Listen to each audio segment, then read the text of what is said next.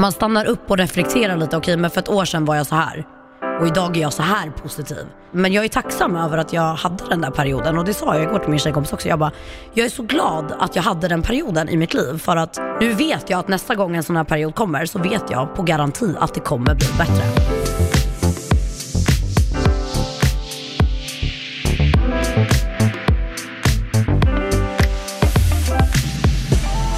Lil Jazz är under studio, podden Smile, välkommen! Yay! Tack Smile! Alltid lika kul att träffa dig och snacka med dig. Ja, men alltså, det är alltid lika trevligt att få snacka med dig. Vi har den här, vi har som bro-band som kommer vara för evigt. BB, the bro band, And the bro-band. can never be band. broken. Men vi sågs i helgen. Ja, Fan. det var trevligt. Eh, var en Det var vän- trevligt att se att du har ett liv och att det faktiskt gick ut. Eller hur? Ja, vad var det du sa till mig först? Att du bara, fan du har... Nej jag ringer dig, alltså jag ringer Smile vid typ så här 10. Och han bara, så är jag ju på kontoret fortfarande. Jag bara, bror kom ut och ta en drink, det är lördag. Jag vet. Andas lite. Men jag, jag kom ju och förbi då, vår gemensamma vän Rosanna, hon fyllde 30 år Ja. och eh, det var ett nice event. Det var trevligt. Eller hur? Det var jävligt, oj sorry. Sen drog vi Så. vidare. Eh, sen skulle jag upp sju på morgonen dagen efter och träffa massa nya klienter så det var inte lika kul. Det Det, är fan tufft alltså. är jävligt tufft. Train with smile is training with your mind. Men ja, du tränade förra veckan Ja. första gången på länge ihop, eller hur? Uff, jag kan säga så här, för dig var det nog inte första gången på länge, men för mig Nej. var det i alla fall definitivt för sju månader sedan. Och jag kan säga så att jag kunde inte gå på en vecka. Smile det bara, så? mitt enda mission är att du inte ska kunna gå på hela påsken. Man bara tack, jag låg i min säng alltså hela veckan. alltså jag bara. Men har du kört någonting sen dess? Jag har kört faktiskt ett pass däremellan. För du, alltså jag, jag ska vara helt ärlig, jag ville träna emellan men det gick inte. Alltså Mm. jag kunde inte ens resa mig. Och grejen är att jag tror att vi, vi körde hårt. Det gjorde vi, vi körde hårt. Alltså får inte ha tränat på länge så var det kanske lite för hårt. Ja men det var det, och när man, när man inte har tränat på ett bra tag, som du sa, jag har inte tränat Mm. på ett halvår, då ska man egentligen ta det lugnt. Kanske vi snackar om typ en kvart eller något. Mm, vi körde typ 40 minuter. Vi körde 45 Med vikter. minuter stenhårt med Viktor. Du trillade ju omkull flera gånger och bara shit, det kändes som du klättrade upp för Mount Everest Du, jag kan säga så här att jag kunde, alltså det var så sjukt. Alltså att gå ner för en trappa, Mm. det var det värsta jag gjort i hela mitt liv. Men jag tycker det är framsteg nog med att, att du kom dit och tränade, för Mm. jag har ju känt dig länge nu och du har ju aldrig varit så mycket för att Träna, träna. nej. Du är mer varit så här mycket för äh, gå Fest. ut, festa, ha det kul och liksom det här. Du har inte brytt dig om vad du käkar Nej. eller liksom att röra på dig och sånt. Men har du känt att du har börjat ändras mer på det? Ja men alltså, man, eh, alltså även om jag inte, jag tycker inte att jag liksom eh, behöver träna utav en speciell anledning utan jag har valt att börja träna för, för andra skäl typ. Alltså, till exempel för ett år sedan mådde jag ganska dåligt, jag var deprimerad och jag bara okej, hur vände jag från den, de här dåliga vanorna? Och då tog jag kontakt med en PT, hon fick igång mig och det är typ det bästa valet jag gjort i hela mitt liv för att Alltså man får sån jävla energi. Och det var så här: okej jag orkar inte ens gå ut och festa för att jag är trött utav att jag har tränat. Eller till exempel aptiten som har varit skitjobbig för mig liksom att kunna gå upp i vikt. Det var främst därför jag började träna, för att jag ville gå upp i vikt. Vadå, har du känt att du inte har orkat äta Nej, eller men jag, är så här, jag har dålig, alltså dålig, dåliga matvanor och Exakt. rutiner och, och när du tränar, vilket jag gjorde kanske tre gånger i veckan, alltså det blev ju att man, man åt bättre och man var hungrig framförallt. Det är ju det, kroppen behöver rutiner, så känner jag i alla fall när jag har varit i de här perioderna där jag går upp, inte äter någon frukost, eh, äter någon trött lunch, typ Ja. såhär snabbmat och sen äter man ingenting förrän kanske på natten då Precis. man tar något litet och så, lägger man, och så vaknar man dagen därefter och så repeterar man, så det igen. Men man blir tung i kroppen Man blir det tung i kroppen och man, blir, man, man tappar energi om dagarna. Verkligen. För att nu jämfört med förut så känns det som att du i alla fall har jävligt mycket mer energi liksom. Verkligen. Du är igång och du gör saker hela tiden. Jag såg nyligen att du var i det här YouTube-huset Ja. med eh, massa andra Ja, YouTubers. det var, jävligt kul. Det, var, det var jätteroligt. Det var lite så här, jag var lite så nervös och skeptisk till en början för jag har ändå gjort så här, ja, mycket dokusåpor som du vet. Och jag var lite så här: okej, YouTubers i ett hus. Jag bara, kommer det bli drama? Kommer, hur kommer folk Ah. bete sig? För att YouTubers, alltså nu snackar jag, liksom, visst jag är ju en YouTuber idag, men YouTubers i sig är ju jävligt speciella. De spenderar väldigt mycket tid hemma. Framför datan, de redigerar, de klipper, man har inte så jävla mycket liv när man jobbar med YouTube, vilket jag kan relatera till idag. Så jag var ju lite såhär, okej, hur kommer de reagera på det här konceptet? Att vi bor mitt i stan, det kommer säkert bli en del fest och det blev ju exakt som jag tänkte, jag bara gud de här dårarna tror jag att det är Jersey Shore liksom. Det var ju fest hos grabbarna jävligt ofta. Det är så. Vad menar du? Att, menar du typ att youtubers, eftersom de jobbar så mycket med att editera, klippa för sig själva, är lite typ introverta? Ja, men Och lite. Lite som att de, de är inte supersociala eller tycker det är superkul med stora sociala Alltså, sammanhang? Precis, eller? jag tror att de är jävligt sociala med sina följare. Liksom. De har inget problem, problem med att prata med en kamera liksom, på det sättet. Men, och sen så är ju väldigt många utav dem är ju assköna när man träffar dem i verkligheten. Mm. Men det känns som att vi som typ har gjort TV Mm. och jobbat lite mer som influencers, för oss är det standard att alltid vara bland människor, gå på event, gå Ja. på fester, gå på galor. Men de här, jag vet inte, det kändes lite så här. Men det är olika, alltså det är väldigt så här, jag till exempel får energi av att vara bland mycket människor. Mm, samma jag, här. jag, får- jag får typ en energi av det, men jag, jag har vänner som blir dränkta på energi. Mm. Typ om de går ut och är bland mycket folk så är det typ så här, oh shit jag måste vara för mig själv i Ja. en vecka nu. Men det klarar inte jag av liksom. Men det klarar inte jag heller av. Alltså jag blir uttråkad efter en timme om jag är själv. Men det är ju ändå en nice grej att kunna utveckla en förmåga att kunna vara med sig själv Definitivt. i sin egna tid Definitivt. utan att behöva andra, utan att behöva något överhuvudtaget och bara kunna leva med sig själv. Men det där kan jag typ relatera till fett mycket innan jag var med i Paradise första gången. För då var jag en människa som älskade att vara ensam. Alltså det var Mm. Är det, det bästa jag visste. Jag var så här, alltså du vet jag kunde skita i att svara på vänner bara för att jag ville vara själv hemma i Mm. mina egna tankar. Sen när vi kom hem från Mexiko då ändrades allt. Alltså jag blev helt så här. Varför då? Ja, men jag vet inte, jag blev väldigt beroende av att vara med människor 24-7. Mhm. Och jag vet inte om det har med liksom att vi var, visst vi var inlåsta i två månader, man blev väldigt fästa. Ja. Men alltså jag kände mig så jävla ensam när jag kom hem. Jag bara, vad är alla människor? Och det var lite liknande nu i YouTube-huset faktiskt, att det var så här. Ja men vi hade ju en varsin lägenhet allihopa. Grabbarna delade på en, alla tjejer hade en varsin. Så man kunde, det var lite som en sån här dorm room. Alltså dörrarna stod öppna, man sprang emellan varandras lägenheter. Och det är så jävla mysigt. Så Det- kollektivlivet, jag älskar det. Det låter ju jävligt kul. Det känns ändå som att det är typ ett nyttigt sätt att leva på. Alltså att ha människor nära till Mm. hands hela tiden, men att också kunna vara själv om man vill det. Eller blandningen av det. Och sen var ju så här, mottot med hela projektet var ju verkligen så här aktiv livsstil. Så här, visst vi festade en del, men vi var jävligt aktiva. Alltså vi hade ju allt från liksom aktiviteter från att vi liksom skulle göra som Ninja Warriors och alltså Mm. det var ju väldigt mycket träningsrelaterat eftersom att Enjoy var vår huvudsponsor. Exakt. Men det var kul, alltså vi fick ju göra saker varje dag. Ja. Och det Ja, var liksom ett häftigt koncept för att du som kreatör fick liksom göra vad du ville utav situationerna vi sattes i. Ja precis. Och det gillar jag. Du, du kör på YouTube nästan heltid nu eller hur? Visst gör du? Jag nådde 100k för typ en vecka sedan. Det är fan bra som fan. Hur länge har du hållit på med YouTube? Jag har haft min kanal nu i eh, lite över tre år tror jag. Tre år. Ja. Men du började med ditt ex, eller hur? Mm, jag, jag började ensam först, började ensam. men då klippte jag inte själv, jag redigerade, alltså jag hade ingen aning om vad YouTube var då ens. Och då fick jag hjälp av mitt eh, management. Men eh, sen så efter ett tag började jag redigera själv, jag började nischa mig lite inom det och jag började tycka direkt att det var jävligt kul. Så då körde jag kanalen själv i ett år tror jag och sen så bytte jag, när jag var tillsammans med Adrian så blev den Adrian och Jasse ett tag. Mm. Och sen när det tog slut så tog jag över kanalen igen för det var, det var ju min kanal från första början liksom. Exakt, exakt. Exakt, och det måste ändå kännas nice att göra någonting, för jag vet själv, eh, nu kör jag inte så mycket på YouTube, jag gör ju det för att liksom hålla... Mm. Men det är ju enkelt för för att visa där För att. Mm. finnas där liksom på den plattformen, för jag tycker YouTube är hur nice som helst. Det är en Men jag- jävligt nice plattform. Men jag, har- jag har satsat väldigt mycket på träningen däremot Mm. och försökt bygga eh, eh, ett brand inom träningen. Mm. Och jag, kan- jag kan tänka mig att du kan relatera till det här, men hur nice känns det inte när du faktiskt gör något du verkligen tycker om och får cred för det? Alltså det är den bästa känslan i Eller världen. hur? För att jag tycker också så här, någonstans genom alla mina år i den här branschen, fan jag har gjort det här i fem år nu, jag börjar känna mig så här ruttig gammal.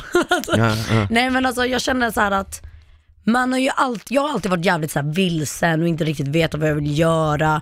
Men nu får jag liksom bara vara mig själv framför en kamera och det kan vara mitt jobb. Och det är, sån, det är en sån jävla häftig känsla. Och liksom kunna, alltså att kunna få göra det varje dag men också att man inte är kvar riktigt där det är såhär, ja ah, men du har gjort Paradise, du har gjort Ex on the beach. Det är väldigt många som kommer fram till mig nu och bara shit Jasse, du är verkligen Jasse nu. Och bara Jasmin Jasse Gustafsson, inte Jasse som var med i TV eller liksom Alltså att folk börjar säga så till mig, det är, så här, det är ju ingenting, alltså det är väl någonting man nästan lite har strävat efter. Men att folk själva upplever mig som en egen person och inte någonting TV skapade, Nej. det är häftigt tycker jag. Exakt, det är nästan som att man hittar sig själv genom liksom Det livet typ. och genom det offentliga men också genom att göra fel och göra misstag. Precis. För att jag vet ju av egen erfarenhet när vi kom tillbaka från Mexiko Mm. Det första året där 2014, 2015, även 2016, Mm. alltså det var två, tre år där, där det var alltså kon- konst, det är som en fet jävla blur för mig. Ja. Det är som, du vet, när du kliver in i en klubb och du är askalas Ja. och du går därifrån och du bara, vad hände nyss? Ja, vad fan hände? Ty, typ så är de två åren för Ja, men mig. det kan jag hålla med om. För att det var ju en period där det var så mycket fest, så mycket intryck från att vara en kille från Malmö som ingen Mm. kände till att liksom åka till ja, men Umeå och folk visste vem man var och tyckte och ville säga vad de än ville. Och jag gjorde jävligt många misstag Mm, där. Eh, Sket i träningen som är det jag brinner för, det jag liksom står för och förespråkar, det är hälsa idag. Mm. Precis. Men där och då gjorde jag allt annat än jag hälsa. tror, att det är, jag tror att det är jävligt viktigt att ha den fasen i den här världen också. Spe- speciellt när man blev som vi blev. Alltså, Mm. Folk som är med idag, jag vet inte riktigt, det är så stor skillnad idag från hur det var då, men vi blev ju bokstavligen kända över en natt, Mm. tycker jag. Alltså det kan, man, det kan man verkligen säga och jag tror att alla vi från vår säsong kastades in i det här livet. Och så exakt som du säger, vi bara bargiggade, åkte runt, festade. Ja men vem fan är jag i det här samhället då? Ja, jag är en PO-deltagare som är och festar typ. Så att jag tror att man behövde den lilla fasen också för att någonstans hitta så här, okej vad vill jag göra? Alltså idag är jag ju så här, idag vill jag ju vara en bra förebild. Det, jag brydde mig kanske inte ens i början. Nej precis. Så är det ju också. Nej precis. Och idag så har du kört YouTube och du kör väldigt mycket smink, eller hur? Visst Mm. Ja. gör du? Det har blivit min lilla nisch. Liksom. Men har du alltid tyckt om det? Har det alltid varit en grej som du ja, liksom... gud skönhet har alltid funnits i mitt liv liksom, så jag var liten. Alltid tyckt om det och alltid velat utbilda mig till makeupartist. Så att när jag fick möjligheten att göra det för typ exakt lite mer än ett år sedan så tog jag såklart den chansen och det är det bästa jag gjort i hela mitt liv. Spenderar, spenderar du mycket tid framför spegeln? Ja, gud ja. Det är så? Det gör jag, men inte på liksom ett negativt sätt. Alltså, det, man, måste ha väldigt, eh, man måste ha en väldigt fin relation till sig själv för att det där ska liksom vara hälsosamt tror jag. Och för mig är det så här att sitta och ner och sminka sig i tre timmar, det är terapi för mig. Det är så som så. det är för dig att gå till gymmet och pusha en timme. Ja, nu förstår jag, nu förstår jag. Exakt, exakt. Så Det är exakt. mitt sätt att rensa huvudet och vara med mig Mm. själv, ta hand om mig själv och Alltså jag uppskattar den tiden väldigt mycket och det är inte liksom bara för att jag känner att jag blir snygg utan det är någonting jag tycker är nice. Jag blir väldigt lugn när jag sitter där. Exakt, så du, att du började med det här sminket, det var liksom inget som, eh, som du hade, som du gjorde på grund av någon annan, Nej, utan det var någonting aldrig. som du kände inombords, så det här är rätt för mig. Precis. Precis som jag sa det här med träningen, att jag höll på med träning innan jag ens var med i Paradise. Precis. Alltså, jag började med det när jag var liksom 16 bast och gjorde det i sju år innan jag var med i och sen fortsatt sen dess, du vet, så det har varit någonting som man har som man alltid har älskat. Sen, sen kan man, kanske man har tappat bort sig från det för att du sa ju själv tidigare att du var deprimerad för Mm. ungefär ett år sedan. Och tappade du då den här feelingen för liksom YouTube-smink och Ja det här? gud ja, alltså det är ju aldrig kul. Alltså jag har alltid fortsatt oavsett vilka perioder jag har gått igenom i mitt liv. Om det inte har varit någonting jättejobbigt och jag verkligen känner okej nu måste jag ta en paus. Men jag har oftast alltid fortsatt och jag har istället typ för att inte berätta för mina följare varför jag kanske inte är lika p. Eller alltså, jag har alltid varit väldigt öppen med dem. Liksom bara, hörni, nu har jag och Adrian gjort slut, jag mår jättedåligt, respektera mig, jag kommer fortfarande finnas här på plattformen. Men jag kanske inte kommer vara lika pigg som jag brukar vara. Och jag tror att det är så man också så någonstans har en öppen dialog med sina följare om mänskliga problem. Alltså det är oftast då du kommer ändå närmare dina följare för de blir såhär, men gud shit va? Har du känslor? Kan du må dåligt? Ja, det är ju inte så att du är en maskin bara för att du har lite mer följare. Så jag tror att det är jävligt viktigt att vara Alltså även om man liksom mår, alltså man ska ju inte göra någonting man mår dåligt utav. Och jag har aldrig mått dåligt utav mina sociala medier på det sättet. Nej. Då hade jag slutat. Men om någonting har hänt i mitt liv så har jag alltid försökt vara väldigt öppen med mina följare om det. Och på det sättet så blir det också att de kan ha mer förståelse för mig. Ja precis, precis för att du är ärlig, du är dig själv och du Mm. är transparent på det viset. Det tycker jag också, men du sa någonting som var intressant där, du sa jag hade aldrig hållit på med sociala medier om jag inte hade tyckt det var kul. Mm. Och det är någonting jag är väldigt så här trycker väldigt mycket på och jag säger oftast att man måste göra det man verkligen tycker är kul. Men det är lite entreprenörtänk liksom. Man Exakt. måste göra någonting som gör en lycklig tror jag. För, för att annars så kommer man hamna upp i den här negativa spiralen Mm. var man hela tiden känner att fan, typ nästan som att man längtar efter helgen. Precis. Du vet, du jobbar måndag till fredag för helgen, för åtta, att, kommer vara. Alltså. för att vara ledig på helgen. Och du jobbar liksom hela året för att ta semester i några veckor. Mm. Förstår du vad jag menar? Så typ helgen, din ledighet, den tiden du, du inte jobbar, Mm. blir din belöning.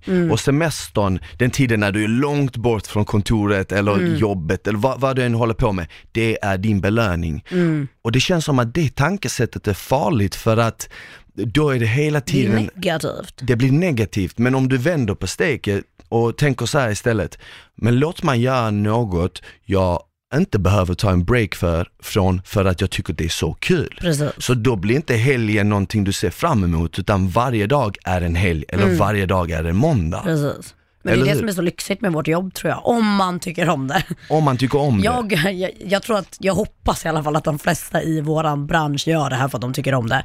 Annars så är det ju, annars är det lika negativt som den eh, spiralen vi snackade om innan liksom. Såklart. Och där är det ju, men det är ju så här, sånt tar ju tid också fan. Det har tagit jävligt lång tid för mig att verkligen älska att jobba. Innan var jag väldigt så här, ja men flamsig, jag visste inte riktigt vad jag höll på med, jag hade ingen struktur i min vardag eller vad jag skulle publicera. Vad jag, alltså, jag, jag gillade att bara vara offentlig och festa typ. Det var, det var mitt liv för några år sedan. Men sen så, det där, det är så ytligt det livet. Så att det, du, du kommer aldrig kunna må bra utav det liksom. Så att nu typ senaste ja, men typ senaste två och ett halvt åren har jag liksom börjat se på det här jobbet på ett helt annat sätt och verkligen göra saker jag säger okej, det här har jag skapat, det här var kul att skapa och det här vet jag att mina följare kommer älska. Till exempel som mina sminkkurser och alltså, allt sånt har varit ett, alltså det har bara varit kul för mig att sitta och göra det en hel dag. Det har inte varit jobbigt någonstans för att det är någonting jag känner, okej det här, jag lär dem någonting som jag är duktig på och jag har kul samtidigt.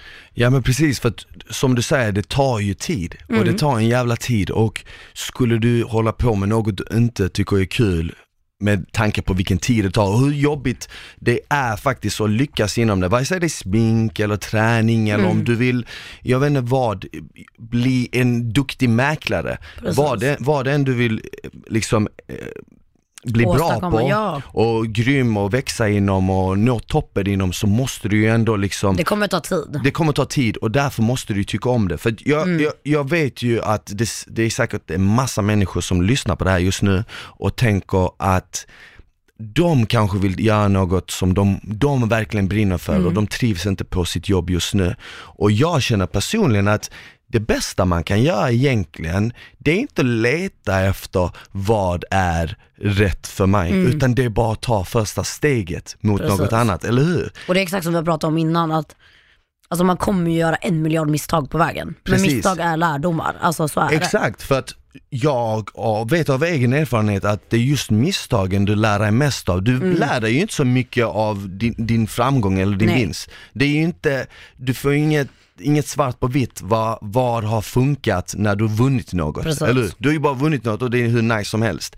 Men det är när du gör misstagen, det är då du kan backa tillbaka och tänka, shit, okej, vad var det jag gjorde fel här? Låt mig, låt mig fixa om det och göra det bättre. För att jag kan tänka mig att de gångerna du har gjort dina största misstag, är det inte de gångerna du nästa gång har kommit tillbaka och varit mycket bättre? Jo, gud ja. Jag pratade om det här senast igår med typ en tjejkompis. Typ bara på tal om att vara deprimerad.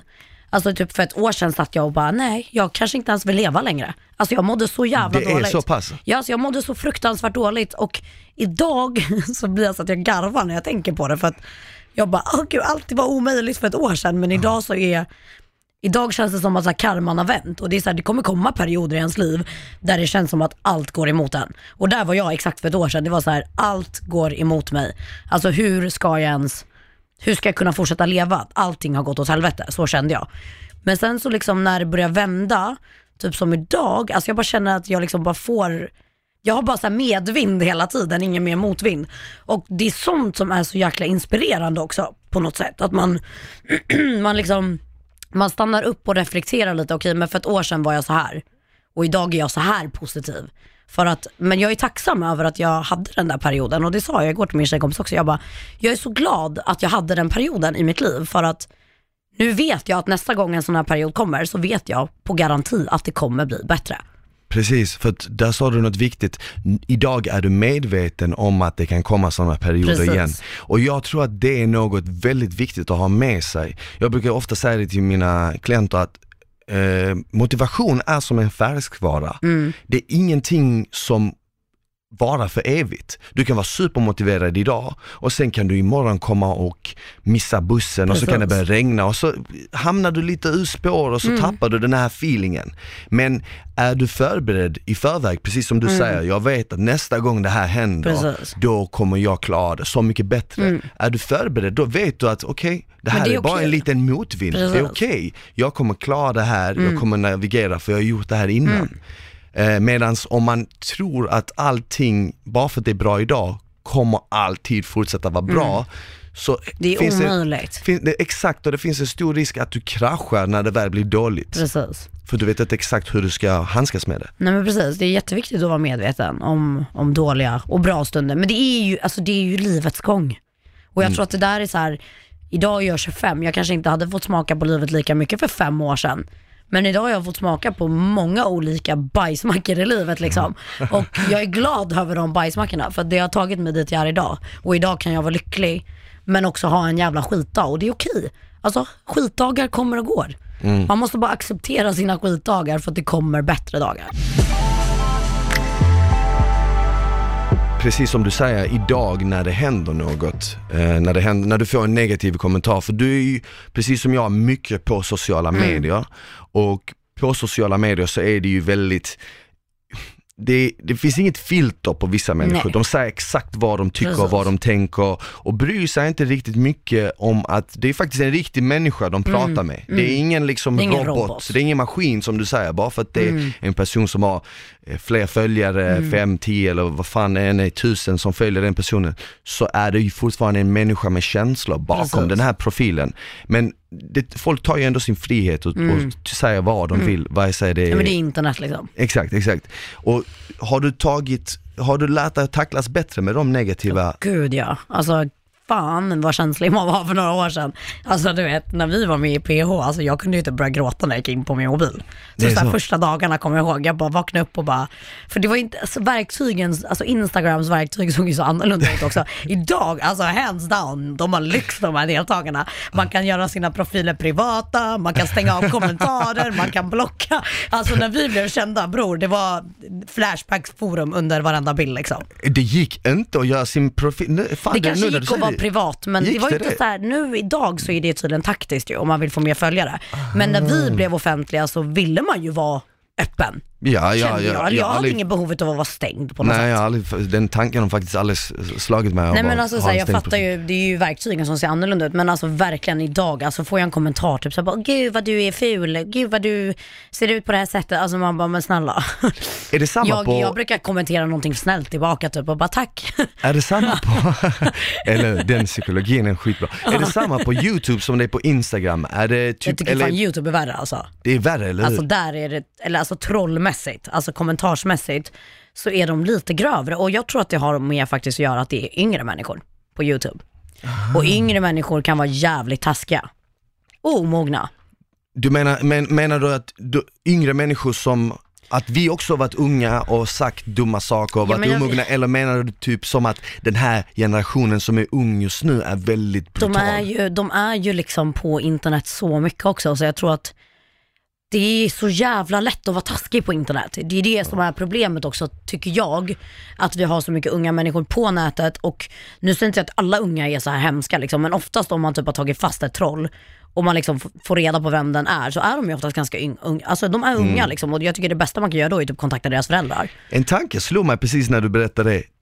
Den här generationen som kommer upp nu, eh, låt oss säga att folk som är Mm. 18 och neråt, de växer ju upp med internet direkt. Alltså det, eller kanske till och med yngre, kanske 15, men du förstår vad jag menar. jag fattar. de som är liksom eh, kids idag som kommer vara vuxna om 10-20 år, då, det är ju den första generationen som inte leker med ja, men pinnar och stenar som jag och du gjorde. Förstår du vad jag menar? För att vi, jag fick ju mobilen i handen och jag, fick, jag skaffade ju Instagram när jag var typ 23 tre. Ja. Så jag var ju fan, du skaffade Instagram när du kanske var 18, Ja, något 19, sånt, eller hur? Ja. Men idag finns det ju liksom kids som skaffar Instagram när de är 8, 9 Det är så sjukt. och därför måste man ju också tänka att okej, så deras sätt att prata med varandra ser helt annorlunda ut så.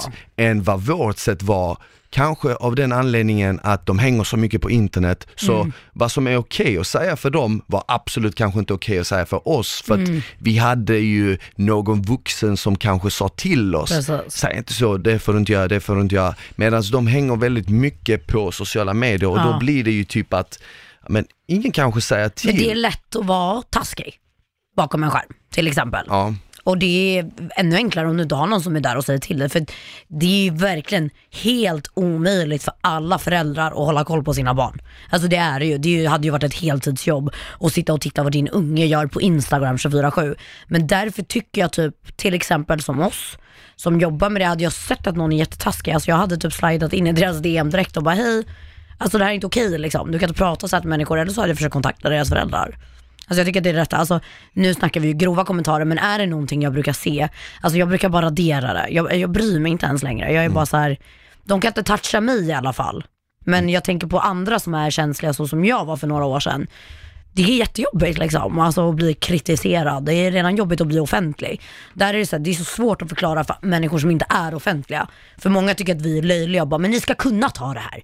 Ni har ju valt det här, absolut har jag valt det här äh, att jag liksom vill dela med mig av mitt liv och absolut kommer det innebära att folk ska kommentera liksom allt jag gör, både positivt och negativt. Men jag tycker fortfarande så här, oavsett hur mycket följare jag har, så har du ingen jävla rätt i världen att säga liksom en taskig kommentar till mig. Absolut kritisera någonting jag har gjort, men hoppa fan inte på någons utseende eller liksom, förstår du? ja precis. För det, jag, Inga som- personangrepp liksom. Precis som du säger där så är det som du sa, ja men du har valt det här och därför måste du tacka ja till allt det negativa som också kommer Mm. med det. Och jag tycker det är fel, men sen samtidigt så förstår jag den dem. lotten. Okej, det, det, det är lotten du har valt. Om du liksom, du kan inte bara ha det positiva. Nej. För det, med det positiva kommer ju alltid en hel del negativt. Du får bara helt enkelt lära dig att leva med det, precis som du har gjort idag, precis som jag också blivit mycket bättre på. För jag minns själv när jag fick en massa skitkommentarer i början, när man liksom hade börjat träna och, och, och blev offentlig och då var det många som skulle tycka till om ens kropp och liksom, ah, det där är fel och det där Men är sånt fel. som man själv kanske har tyckt har varit lite känsligt skulle alla trycka på liksom. Men precis, exakt, exakt. Och då tycker du redan själv att det är lite jobbigt. Ja. Kanske den här kroppsdelen stör dig eller någonting i, som du inte är supernöjd med. Och Mm. sen så bara blir det här lilla, lilla problemet så mycket större för att massa andra människor hoppar på och sågar dig om det också. Precis. Och eh, det blir extra jobbigt, speciellt när man själv aldrig någonsin har droppat en negativ kommentar på någon. Ja men precis. Eller jag, jag tror inte du heller för jag Ja, känner men det dig blir så, så, orimligt i ens värld. jag Alltså, känner dig fattar så det väl att jag, jag är rätt säker på att du aldrig någonsin har gått in på någons profil Nej, och droppat något så här negativt och bara usch fan vad du är mm, ful. Ja men precis. Typ Alltså, bara så här av ingen anledning. Nej men jag hade liksom, jag har aldrig förstått mig på det där ens. Alltså Nej. ibland när jag läser vissa kommentarer blir det såhär, men gud vad du måste ha mycket fritid. Som faktiskt tar i tiden och sitta och kommentera den här kommentaren, för det tar tid. Mm. jag brukar svara på kommentarer, det tar tid. Så att jag kan tänka mig att det tar jävligt lång tid att sitta och hata på massa människor.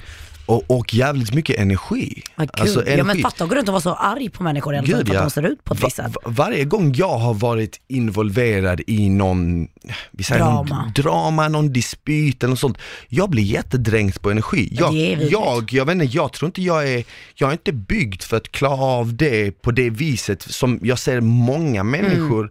är alltid involverade i någon drama och någonting och jag känner själv att min sån här, typ min balans, min sån här positiva harmoni som jag, Mm. som jag lever på, som jag hela tiden, varje dag försöker maintaina, den blir rubbad direkt om jag ska engagera mig i sånt. Ja men så är det. Alltså det kan ju bara vara att man liksom tjafsar med en vän. Bara det tynger ner mig. Alltså, Exakt, jag är exakt. en sån jäkla känslomänniska så att jag går ju sönder om jag är i drama eller i i bråk på något, något sätt.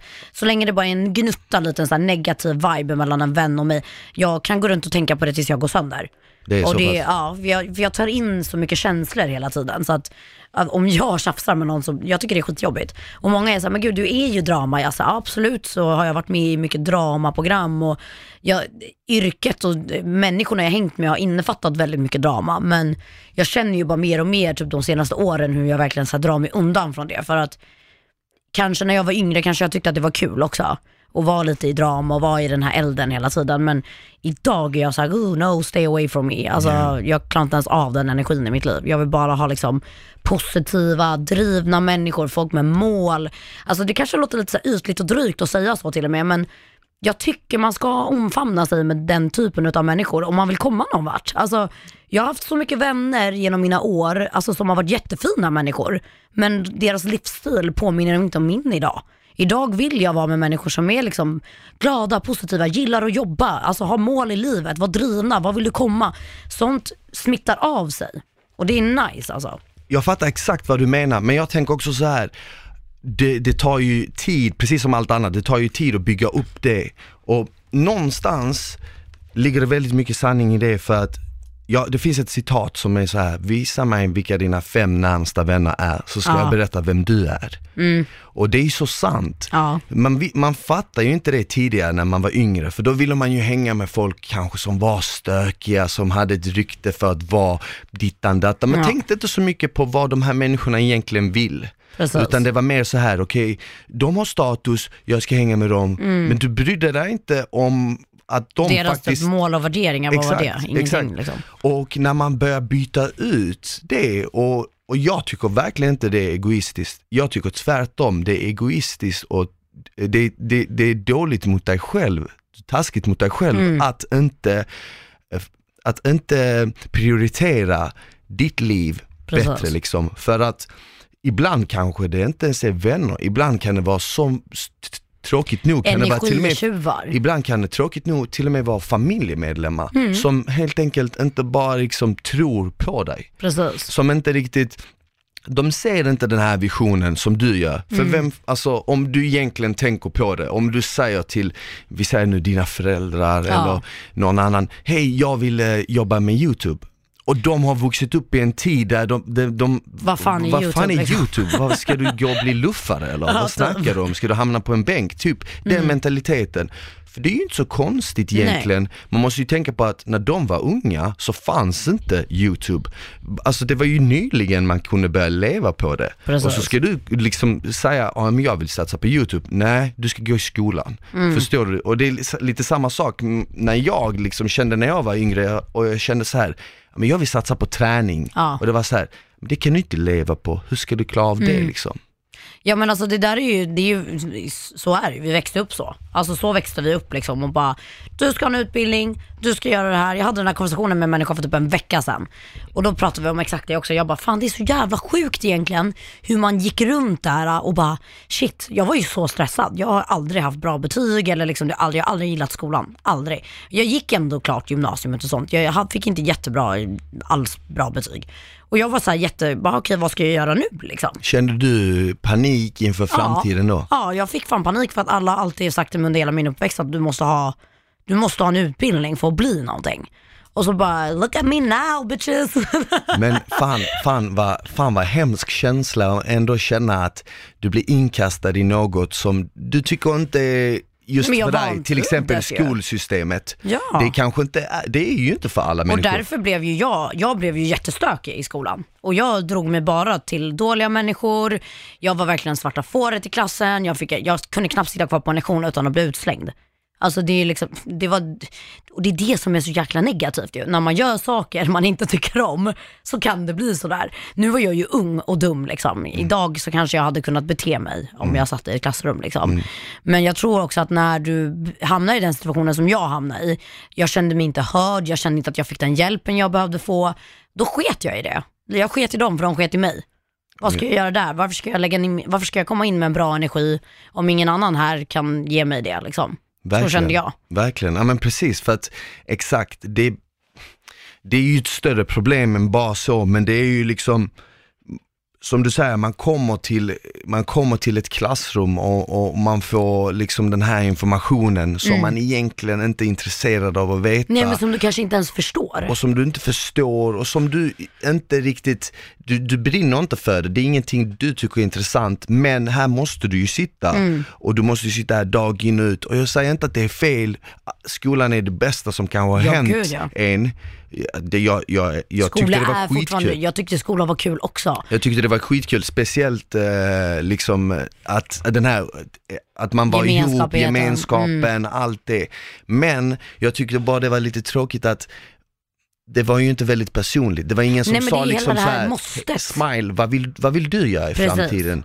Ja men jag ville jobba inom media, jag skulle vilja jobba med träning. Det var aldrig något sånt utan det var mer så här, ja men du ska klara det här provet och Mm. om du inte klarar det här provet och du får IG, ja då kommer du inte komma in på den här linjen. Ja. Och då kommer du komma in på den här linjen. Och om det är du det som är så sorgligt. om du, om du kommer in på den här linjen, då har du de här yrkena att välja mellan. Mm. Och så rabblar de upp fyra, fem olika y- yrken man skulle kunna bli. Och så var man så här, hmm, eh, okej. Ja, men alltså, det där är det sjukaste. Ja, då, då tror jag nog jag skulle välja den där. Ja. Förstår du? Så du sitter där och är 13 bast och någon har redan valt din framtid och vad du ska jobba med. Ja, men det där tyckte jag var sjukast, gymnasium. När man skulle välja gymnasium. Alltså jag bara vänta. Alltså hur gammal är man när man går i nian? Ja, men 15. Ja, då ska du alltså välja ditt framtida yr- Alltså för mig var det så sjukt. Jag kommer ihåg, jag kollade de här katalogerna och bara, vad fan, jag har ingen aning vad jag vill bli. Jag är typ 16, hur fan ska jag kunna välja vad jag vill bli? Alltså jag vet, jag visste det knappt det liksom när jag fyllde 18, alltså förstår du? Och det är så här, där tycker jag att det är lite sjukt. Och det, var så här, det slutade med att jag valde en linje som min bästa vän gjorde för att jag ville känna någon. Ja. Och, och tror jag gick dit? Nej, jag var där typ en gång i veckan. För att jag, jag visste, hade ju ingen aning om vad jag skulle göra där, för jag hade valt en linje som jag inte ens, alltså, ja, verkligen. och jag tycker det var, det var, alltså det gjorde mig jättestressad, men ja, jag kan väl vara jävligt glad över att jag gjorde Paradise Hotel idag, för att det har tagit mig till en plats idag där jag faktiskt äntligen har hittat någonting jag brinner för. Ja men exakt, alltså Och det det, har tagit sin tid. det är svårt att i förväg pussla ihop alla liksom pusselbitarna. Men när man Mm. blickar tillbaka så kan man ju se nästan, okej, det, här- det där valet ledde till att jag hamnade där och det Precis. ledde till att jag hittade förstod att jag faktiskt inte ville syssla med det Mm. och det ledde till att jag började jobba med det, vilket gjorde så att jag förstod att jag inte ville jobba med ett vanligt, förstår du? Precis. Det är, liksom, det är precis som att allting har lett upp till något, men nu, det är först nu man förstår att, hmm, okej, jag har fan egentligen makten att skapa Precis. vad jag än vill skapa. Jag har all makt i mina händer. Att precis som jag jag brukar tänka så här, precis som jag skräddarsyr program till mina klienter så kan man skräddarsy sitt liv. Precis. Nej men alltså att bli egenföretagare, det är det bästa som har hänt mig. Alltså att jag kan liksom, jag, jag får göra det jag älskar. Jag är så jävla tacksam idag över att jag faktiskt får göra det jag gör. För att det är, jag har så jävla kul varje dag. Ja, Ingen dag är tråkig och är det tråkigt som vi sa innan, då är det tråkigt.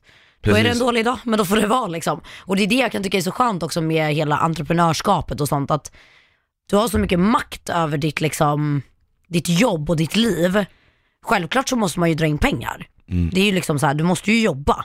Du måste ha lite drömmar och mål och visioner, men det är det att du vet att det kan vara okej att inte dyka upp på jobbet en dag om det är jobbigt. Det kan jag tycka är så här, jag tror att hela den där livsstilen och det jag gör idag, det passar in i min personlighet så mycket. För att jag är ju väldigt, jag är väldigt mycket liksom. Och när mina skitdagar kommer, ja då kan jag fan mig ta ledigt en dag. Och det uppskattar jag som fan.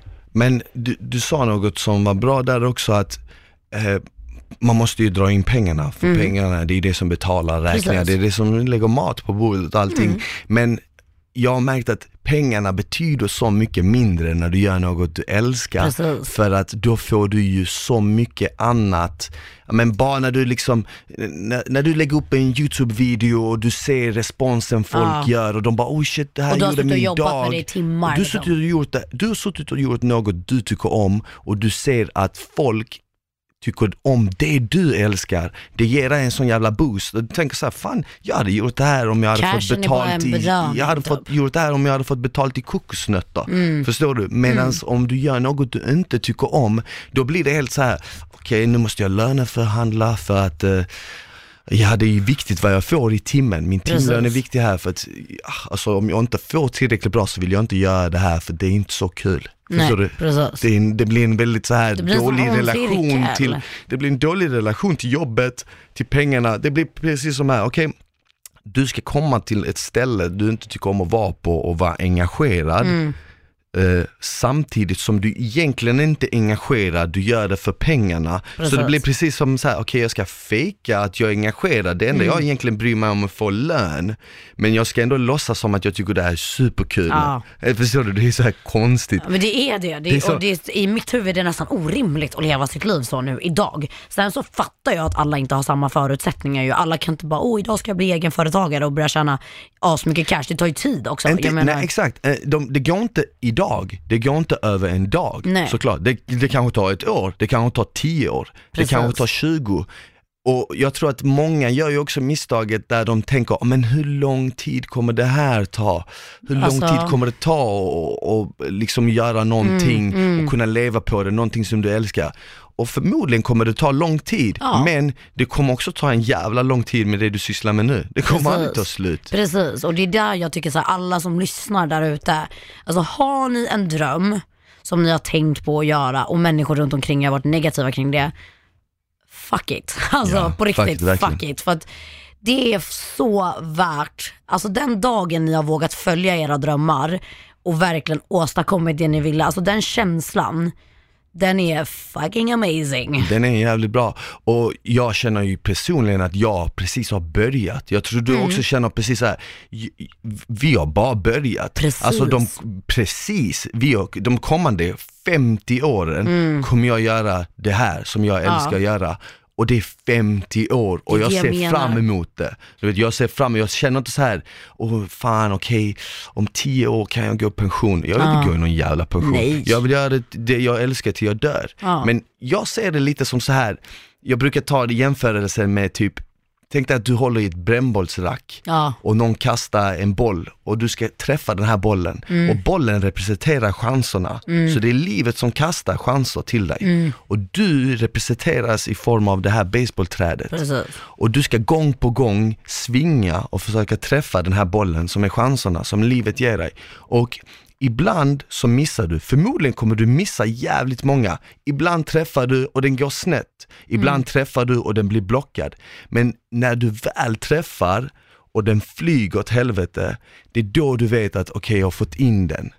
Och det är ingen, det är ingen garanti att du kommer lyckas. Alltså det är ingen garanti att någon, någon kommer lyckas. Men en sak som är 100% en garanti, det är att du inte kommer lyckas om du inte tar upp det här basebollträdet och Precis. svingar. Eller hur? Du, du kommer inte träffa någon jävla boll om du inte svingar. Det, det är 100% säkert.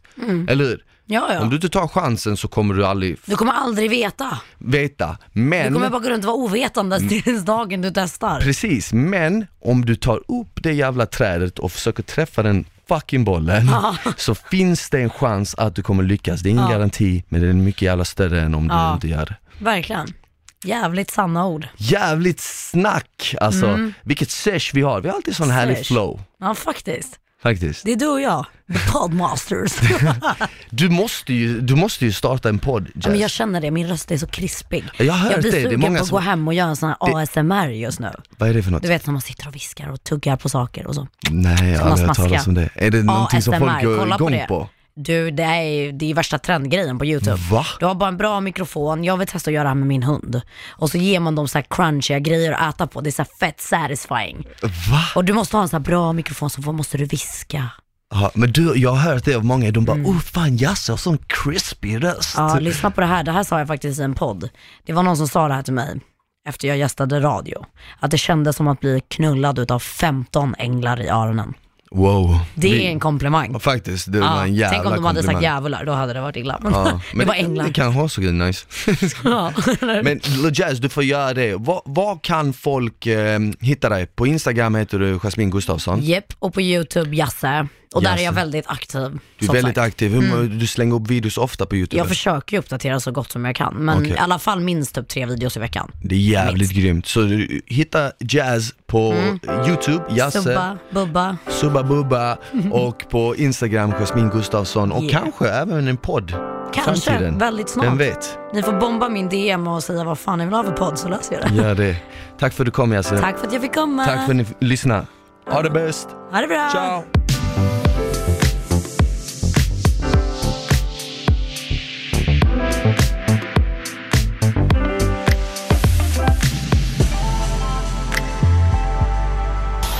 Produceras av I Like Radio. I like radio.